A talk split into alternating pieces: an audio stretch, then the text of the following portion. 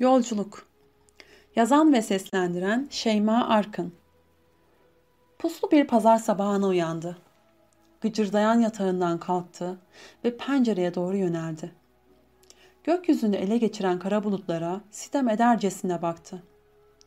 İçini bürüyen hüznün ve bunalmışlığın altında ezilirken geçen yaşlarını ve hayatını düşündü. Geçmişine bir yolculuktu bu Kendini hayatın kargaşasında hep bir yerlere yetişmeye çalışırken hatırlıyordu. Alelacele apar topar. Ne olduğunu, kim olduğunu unutmak istercesine bir koşturmaca. Yürüyor, koşuyor, çabalıyor.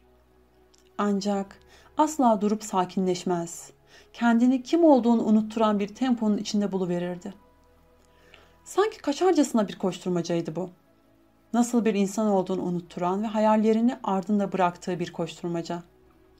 Durmak, sakin kalmak, beklemek, nefes alabilmek bunlar onun için vakit kaybından başka bir şey değildi. Yaşlanmıştı. Hayatın ritmine ayak uyduramıyordu. Geçmişte verdiği mücadelelerin altında eziliyor gibiydi. İçine dönüp kendiyle yüzleşebilmek en zor şeydi ona göre. İçindeki derinliklerde boğulmaktan öyle korkuyordu ki bu yüzden de hayatın durmak bilmeyen ritmini ayak uydurmuştu. Durup nefes alacak zaman bırakmamıştı kendine. Genç yıllarında yalnız kalmak hep korkutmuştu onu. Başkalarının açtığı yollardan gitmişti ve kendisi için bir anlamı olmayan bu koşturmacaya sorgulamaksızın devam etmişti. Bu sayede kendinden uzaklaşabiliyordu ve derinlerde kendini suçlayan seslerin bir nebze olsun sesini kısabiliyordu.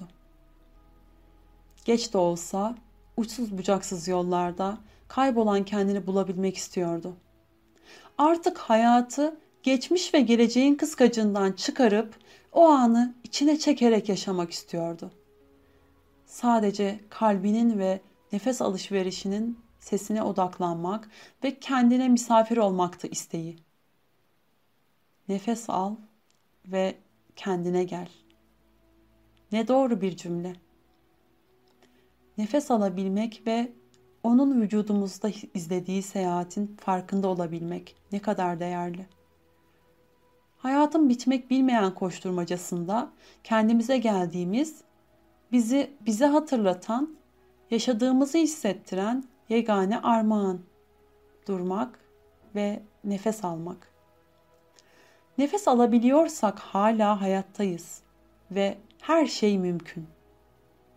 Keşkelerin, pişmanlıkların, yaşanmamışlıkların yerini bir nefes alsın. Her şeye rağmen geçmişi unutturan derin bir nefes alsın. Güzel bir gelecek umuduyla dolduralım yerine.''